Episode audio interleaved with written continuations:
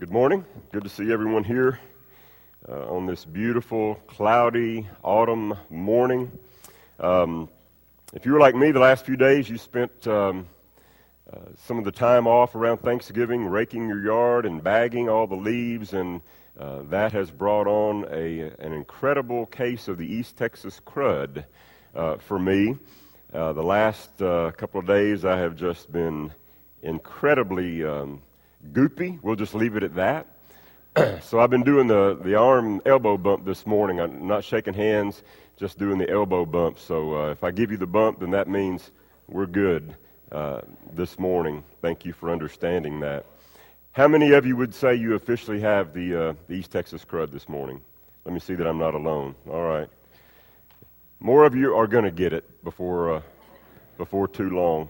Uh, spent some time out raking and bagging, put uh, Christmas lights up on the house, the earliest I've ever done that. Um, it seems like our street is having um, a contest uh, to see who can outdo one another. So uh, we're not into that. Uh, we don't want to try to one up anybody, but um, we're going to visit Hobby Lobby and buy some more lights uh, next week. Reindeer on the roof kind of thing. I don't know. Um, it's fun. I love this time of year. Uh, for the last two days, I haven't been able to taste anything. You know, if you can't smell, you can't taste. And um, so I'm, I'm thankful that Thanksgiving happened uh, before this set in because we had a wonderful feast. I hope and I pray that you had such a wonderful time as we did. A lot of good food, a lot of good fellowship, uh, way too many desserts um, that, um, that we have in our house still. But uh, what a blessing it is to be so blessed to live in such a, uh, a country where we're, uh, we're blessed beyond measure. So uh, we give thanks to God for that, and I hope and pray that you had, had a good, uh, good Thanksgiving. I want to talk to you this morning about worship. How should we worship?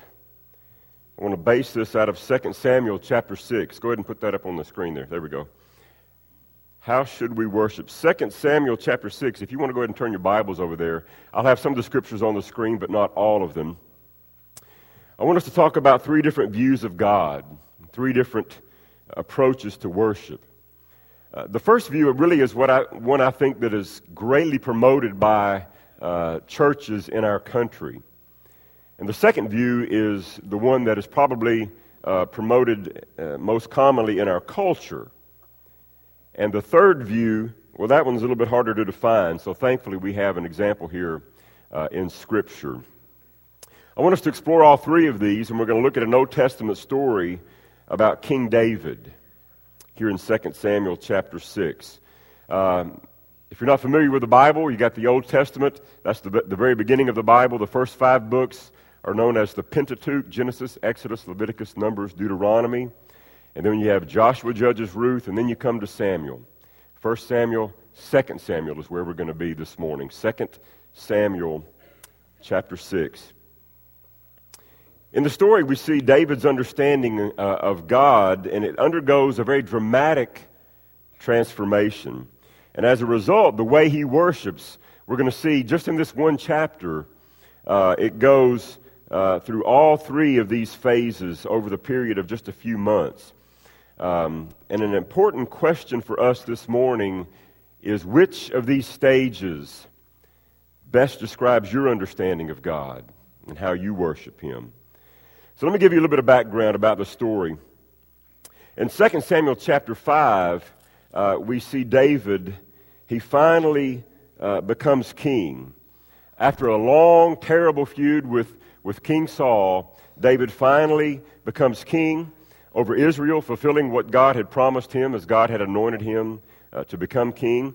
And then David conquers Israel. He comes to Israel, conquers Israel. He makes Israel uh, his capital city. He names it after himself, uh, the city of David. If I conquered a city, that's probably what I would do, name it after myself. Then he has a battle with the Philistines, and with God's help and God's intervention, he has a great uh, military battle, uh, a victory there. So then, by the time we come to chapter 6, uh, everything has gone right for David. All of chapter 5 is just some really awesome, and I mean awesome things that have happened to David. Everything is sunshiny, everything is good, everything is positive. So when we get to chapter 6, obviously, David decides to have a celebration.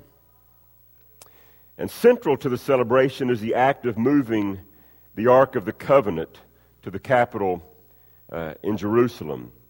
David arranges for an enormous procession of 30,000 men with singing and music. Now, what was the ark? We have a picture here. Uh, this is not a picture of the actual ark. You know that, right?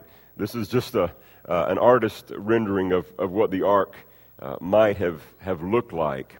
Um, the ark was a box made of wood, it was covered uh, with gold. It was built during the time of Moses, and it was carried everywhere the Israelites went. On top of the ark were the figures, uh, these angels or, or cherubim. And the Israelites believed that literally the presence of God came and dwelled between those cherubim. They called that the mercy seat. That's where the priest, when, he would, when they would make sacrifices, he would go in and he would take that hyssop branch and he would sprinkle the blood on the top of the, uh, the Ark of the Covenant. And that was known as the mercy seat.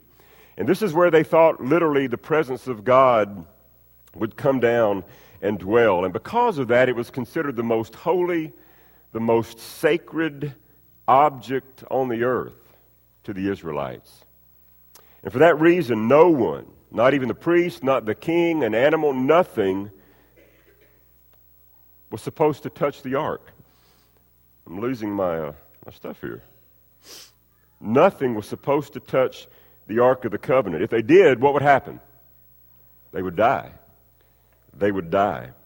This was a way of showing how holy, how completely uh, distinct and powerful God was. And in order to move the ark without touching it, they had these poles. Those poles would go through the ark, and they were supposed, the ark was supposed to be carried on the shoulders of the priests. That was the way that they would move it, and they would carry it with them wherever they went. Think about Raiders of the Lost Ark. Some of you have seen that movie, and that's uh, what we're talking about here this Ark of the Covenant. Because of all the great things that God had done for David, all those victories back in chapter 5, David wants to bring the ark. He wants to bring the presence of God with him into Jerusalem. So he orchestrates this, this enormous uh, celebration to worship God. And verse 5 says that David and the whole house of Israel were celebrating with all their might before the Lord. Have you ever celebrated with all your might about anything? That's what they were doing. Celebrating, worshiping with all of their might. The scene uh, set forth in the first five verses of chapter 6 represents uh, how much of the church in America, I think, uh, views worship to God. We view God as the one who, who solves our problems, He's the one who wins our battles. So we tend to view worship as, as a celebration, and, and it should be. It very well should be. Music and singing obviously play a very central part in our worship. And as the one who normally is up here uh, leading worship and not preaching to you, um, music and celebration and singing is a huge part of our worship. I love to come to God before His presence with singing. The psalmist tells us to do that, making a joyful noise to God, praising Him with our voice, coming with celebration. Um, but that celebratory approach comes from the tendency to focus on all the good things that God has done for us, all of those blessings in our lives, some of the stuff that we just uh, celebrated back on Thursday. I don't know about you, but if I've had a chapter 5 kind of week, then it's easy to come here on Sunday morning and celebrate, isn't it? When God has been good to me, when I've had victories, when my enemies have been defeated, when God has blessed me, then it's easy to come and to want to celebrate and, to, and have that as the main part of, of my worship. If all of life is sunshine and good times, then rejoicing is, is sort of a natural response, isn't it? I think that's how a lot of modern churches present the Christian life. That's kind of the way God is portrayed. If you come to Jesus, your life will be full of chapter 5 kind of victories. And you'll be healthy, you'll be wealthy, no East Texas crud, All of life is good, and God is to be worshiped. God will help you, He will defend you, He will promote you. There's a blog that I've uh, come across in years past. It's called Stuff Christians Like. And uh, some of you may have seen that. It's, it's sort of a journey into the church uh, subculture, and some of it's pretty funny. The guy behind it is a guy named Jon Acuff. And he writes posts about what he observes uh, in the church, having grown up in the church. And he uh, puts some things on his blog that Christians like. Here are a few examples. Number 116, he says, uh, using let, let me pray about it as a synonym for no. Somebody asks you to do something. Well, let me pray about it. That's a synonym for uh, not going to happen. Number 235, confessing things around campfires. Isn't there something about a campfire that just makes you want to confess and repent and get right with Jesus, isn't it? I mean, we, we go to camp, we have uh, retreats, and when we build a campfire, it's like uh, all the years I did youth ministry, if I, if I really needed, um, you know, um, a few things to go back and tell the church, you know, boy, we had a great retreat, we had a great time, you know, I needed uh, uh, something to tell the church, you just got to build a campfire. So, man, the kids started repenting and confessing, and everybody got right with Jesus, and we're all good now. 235, confessing around campfires. Um, number nine, comparing the movie Braveheart to Christianity. Guilty of that. Number 11, Thomas Kinkade paintings. They're just so holy, aren't they? They just are beautiful. Things that Christians like. Number 216, precious moments. They're just so angelic, beautiful. Number 46, super happy, shiny Christian radio. Everything's good, everything's fine. And number 437, he says, living better. Living better. And as I began to read, he, he had another post about that. He says this My bookshelf is littered with self help books about focus and attitude and purpose and drive. He says, I think a lot about changing my thoughts and trying to fix the way that I look at the world and how I can improve myself. He goes on to write, I want God to slightly improve me or enhance my existing life. Sometimes I act like the Bible is a self help book. I treat it like a self help book for a better marriage, a better attitude at work, and an easier life. I think Acuff really captures what many Christians think about God. To them, God is the almighty improver. God is there to help improve our lives, to make us better, to make us happier, to make us richer, to make our, our children grow up better. And if that's how we view God, then it makes sense that our worship would really um, focus heavily on celebration, if that's what God is to us. But let's go back to our story, okay? There's a problem. And it's found in a detail in the story that I don't want you to miss. In verse 3 of 2 Samuel chapter 6, we're told that David moved the ark he moved the Ark of the Covenant by putting it on a cart, on an ox cart. It's a small detail, but it's a very, very important detail. You remember how God had commanded that the ark was to be transported on these poles and only to be carried by the priests? Well, by putting the ark on a cart, David had disobeyed God's commands. He had, had ignored the command of God. He didn't show reverence for what God had commanded. He was so fixated on all of God's goodness that he didn't acknowledge God's holiness. He was so fixated on God's goodness that he did not acknowledge God's holiness. Is that possible for us today, you think? He didn't show reverence for God. And in a sense, David's celebration of God was casual, it was, was flippant. It was done without care or consideration for God's power, maybe the way a child might play with fire or electricity. You're drawn to it, it's something that's powerful, but you have no idea what that could do to you, just how powerful it is. And this lack of reverence leads to a tragedy. And that's the second approach to God that I want us to think about this morning. In verse 6, we're told that the ox was pulling the ark and it stumbled. And if you remember the story, the cart tilts, the ark nearly falls over, and a man by the name of Uzzah does what? He reaches up to steady the ark, right? And what happens? God strikes him dead that very moment. Right there in front of the ark, Uzzah dies. And when we read a story like this, it strikes us at times as incredibly unfair. Why should God kill a man for an innocent, innocent mistake? It wasn't like Uzzah deliberately touched the ark. It wasn't like they were, you know, carrying it and, and Uzzah kind of looked around, to see if anybody was looking, you know, and just wanted to touch it. That's not what happened. All he was trying to do was steady it because the ark was going to fall. He didn't mean to be irreverent or disrespectful. And I could come up with all kinds of explanations, you know, for reasons why God killed Uzzah, theological reasons about God's holiness or God wanting to teach his people a lesson. But I don't really think that's the main part of the story.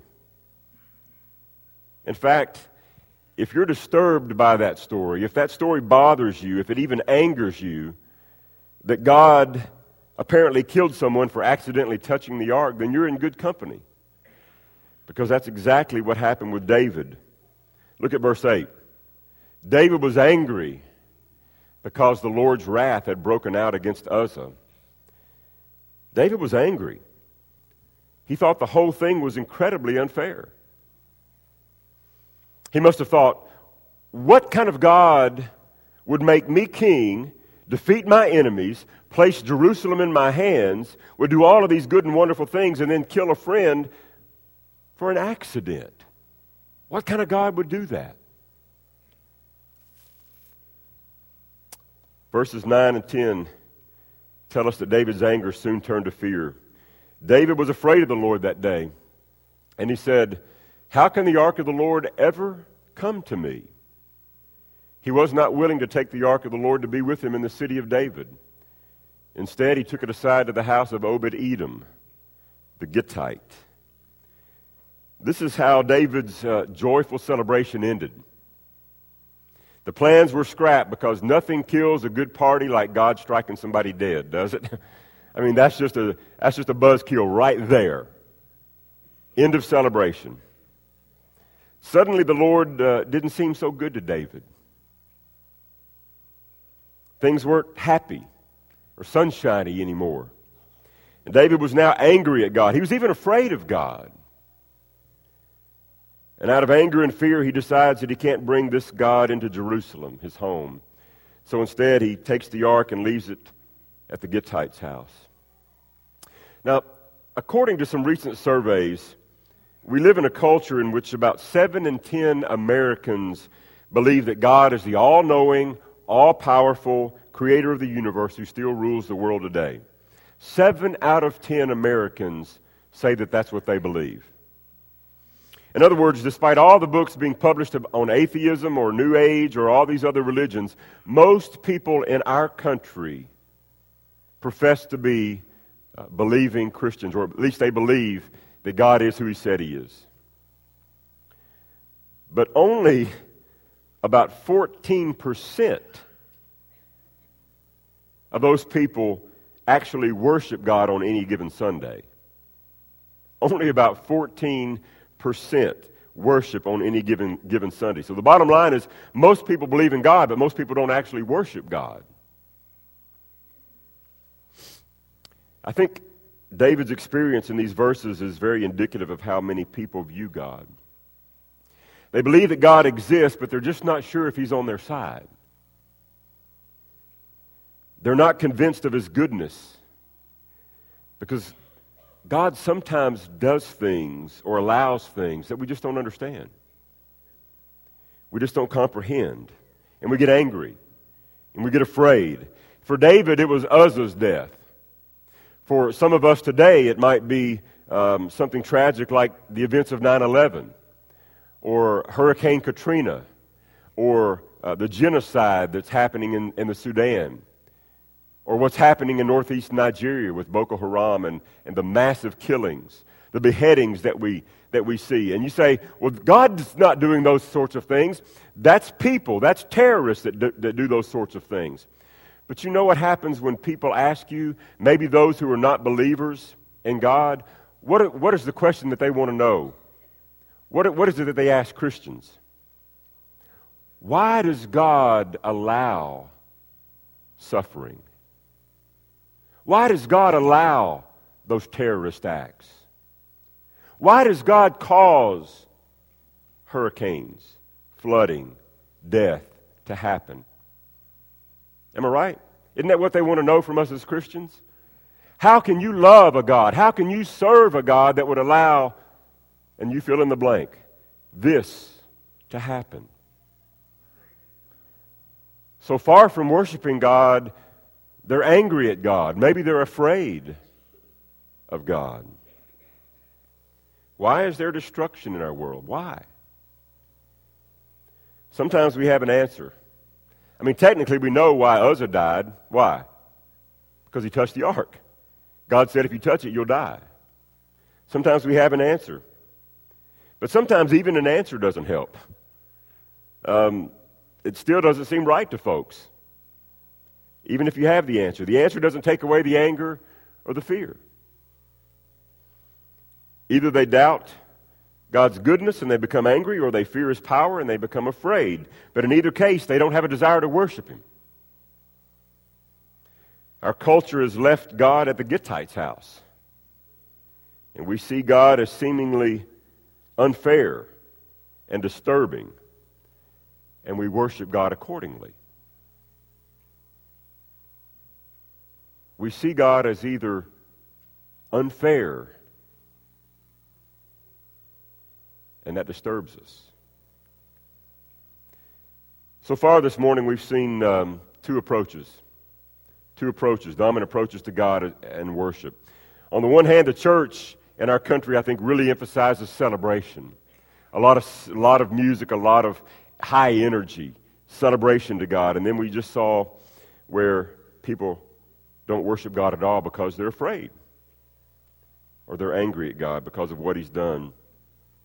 Both are obviously lacking. So, is there a third way? Is there a third approach uh, to worship to God which leads us um, to worship Him properly? One that celebrates His goodness but does not trivialize His holiness. Is that possible?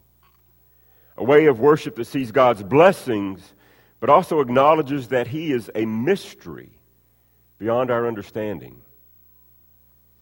In verse 11 of chapter 6, we read that the ark stayed at the Gittite's house for three months. The text goes on to say that the Lord blessed him and his entire household. And we don't know exactly what, what the blessings were, but we might imagine that these were kind of chapter 5 types of blessings. A lot of good things happening to Obed Edom and all of his household because the ark of the Lord was there. God was blessing him probably beyond his wildest dreams. Verse 12 says that the news of these blessings reached Jerusalem. Now, King David was told, The Lord has blessed the household of Obed Edom and everything he has because of the ark of God. So David went down and brought up the ark of God from the house of Obed Edom to the city of David with rejoicing. In other words, David is reminded of why he wanted God near him in the first place because of all of these blessings that uh, Obed Edom is receiving. He's reminded of God's goodness. And because he wants the blessing of God for himself and for his city, he goes and he once again takes the ark. And there's this huge processional, once again, of music and of rejoicing. In fact, in verse 15, we are told that David danced before the Lord with all his might, while he and the entire house of Israel brought up the ark of the Lord with shouts and the sounds of trumpets. This looks very much like what happened in verse 5, doesn't it?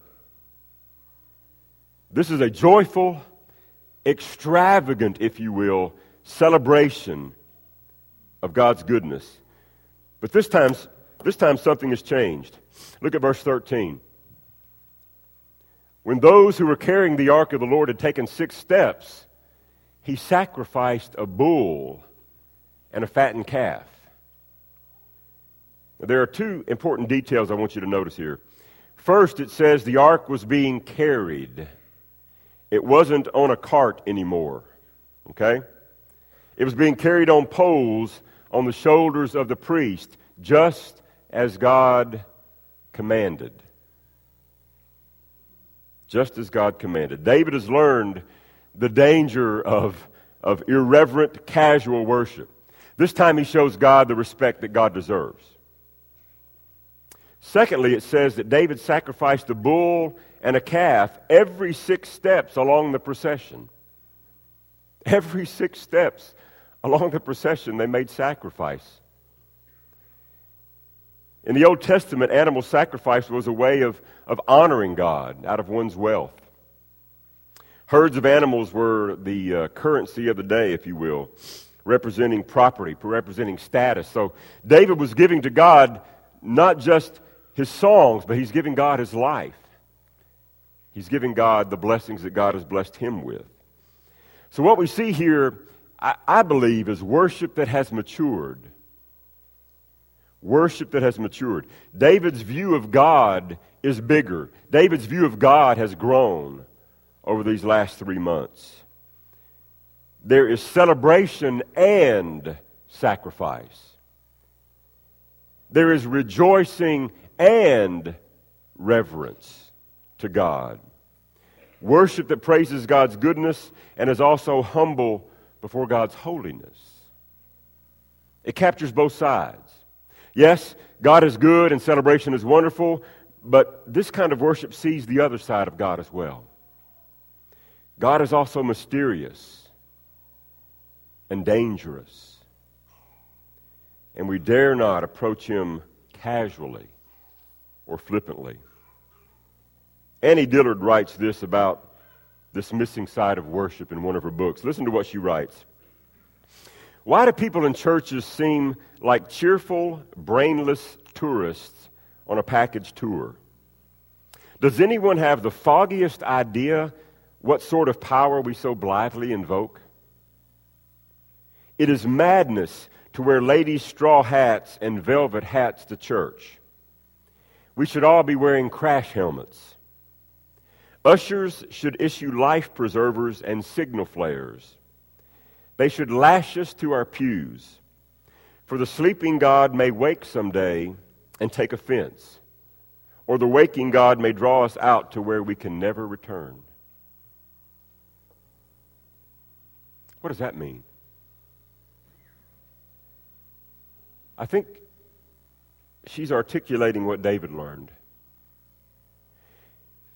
If the way we worship is a reflection of our view of God, and I, and I think it is, then many of us, myself, we fail to see God as dangerous, as holy. You say, well, Rodney, that's Old Testament. But look at what the writer of Hebrews says. This is in the New Testament. The writer of Hebrews calls us to offer to God an acceptable worship with reverence and awe. Why? For indeed our God is a consuming fire. So, what, what should worship look like that acknowledges both God's goodness and His holiness? Honestly, I, I'm not sure. And I don't think this story about David should be taken as a how to guide for worship. We're not going to start uh, slaughtering animals every few moments in our services. And growing up in the Church of Christ, I know we're sure not going to dance before the Lord. Some of you dance at home, though.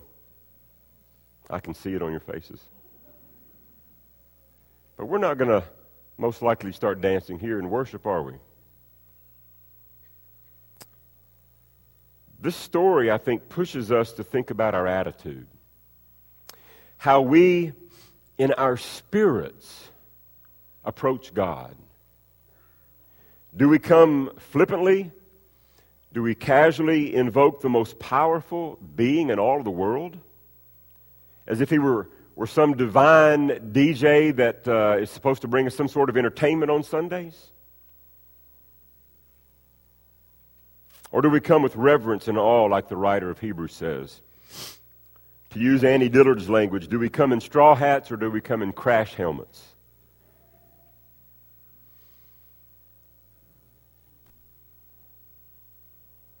Brothers and sisters, here's what I want you to see worship is about both celebration and sacrifice. Worship is about both rejoicing and reverence. You see, I, I, think as a kid growing up, those two things were mutually exclusive in my mind. You could either rejoice, be happy and excited, or you could be reverent to God. But those things were mutually exclusive in my mind. Those two things could never be joined together in my mind, the way that I grew up. But at the end of the story, David is still dancing with all of his might. He's still singing and he's still shouting and he's still playing his music. And we should do the same. We should be excited. We should celebrate before the Lord. And all of that flows from seeing God's goodness in our life. When God has blessed you, when God has given to you, and your cup is overflowing, what else can you do but celebrate? To give back to God in celebration something of what He's given to you. It's very natural. It's very natural. We should do the same. But, but we need to consider the other side too. There's a lot about God that we do not understand. When I was a younger man and someone asked me a question, I, I, always felt like I had to have an answer.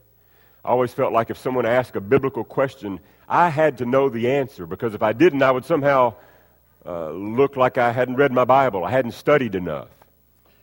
And sometimes you, you wind up making up things that aren't really in the Bible because you feel like you have to have an answer. I'm going to tell you, folks, there are some things about God I do not understand. I don't get it. I don't understand. And the older I get, I guess the more comfortable I am not knowing, not understanding. We need to admit, especially in the church, that we don't have all the answers. Somebody else out there might have some of the answers that we don't have.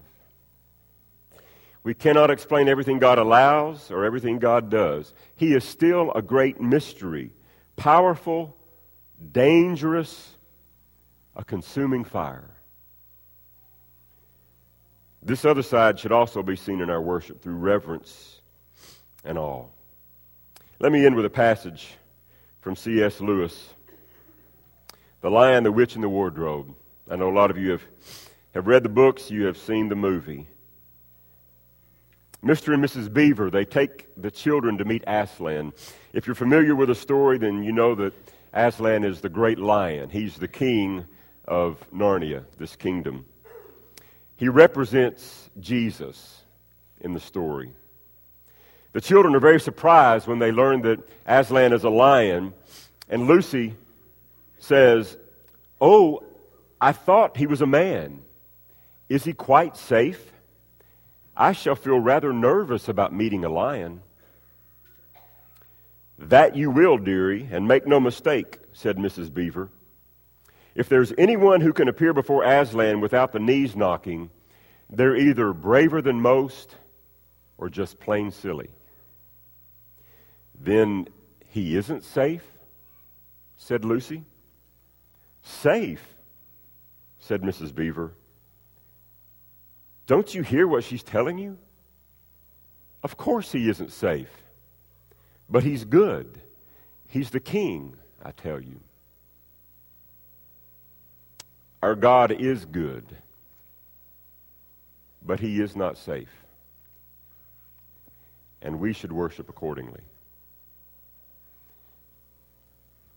This may be very uncomfortable for some of you. It's uncomfortable for me, I think. But if you are comfortable, and if it's where you can. I would like for us to bow. We sing about it all the time. On bended knee I come. But would you this morning bow on the knee and pray with me?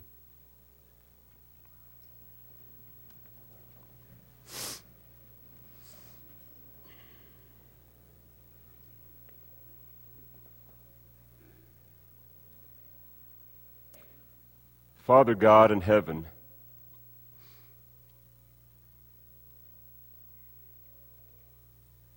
oh God,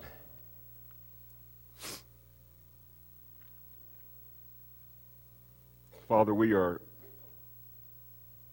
we are in such awe of your power. Father, we, we celebrate your goodness, and rightfully so. Every week, Father, we come before you and we celebrate your goodness and the bounty that you pour into our lives. Father, we're so blessed. We have food and clothing and shelter, and so many in the world don't have those things. But Father, oh God, we bow before you today and we just admit that you are awe inspiring. You are awful, full of awe, Father. We, we bow before your throne this morning and realize that you are a consuming fire. And Father, may we never approach you casually or flippantly. But as much as we rejoice, Father, as much as we celebrate, and I pray that we will with all of our hearts, even dancing before you if that's the way the Spirit leads us. But Father, help us to never forget that you're a dangerous God, awe inspiring.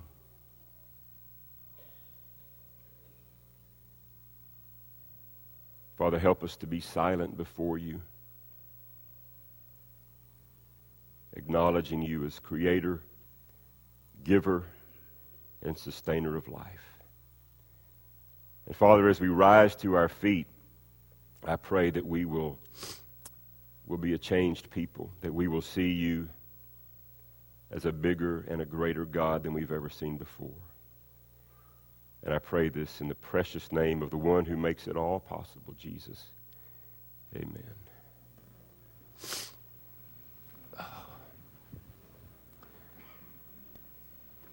We want to offer the invitation of Jesus Christ this morning.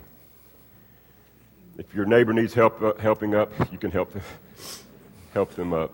We offer the invitation of Jesus Christ this morning. If you need to respond, God sent his son he left heaven, he became a man.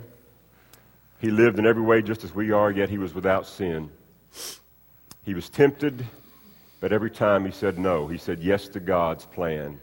He was crucified, they buried him, and on the third day he was resurrected. And now he's seated at the right hand of God the Father, and he is reigning over all the universe. And if you're a child of God, you are reigning with him.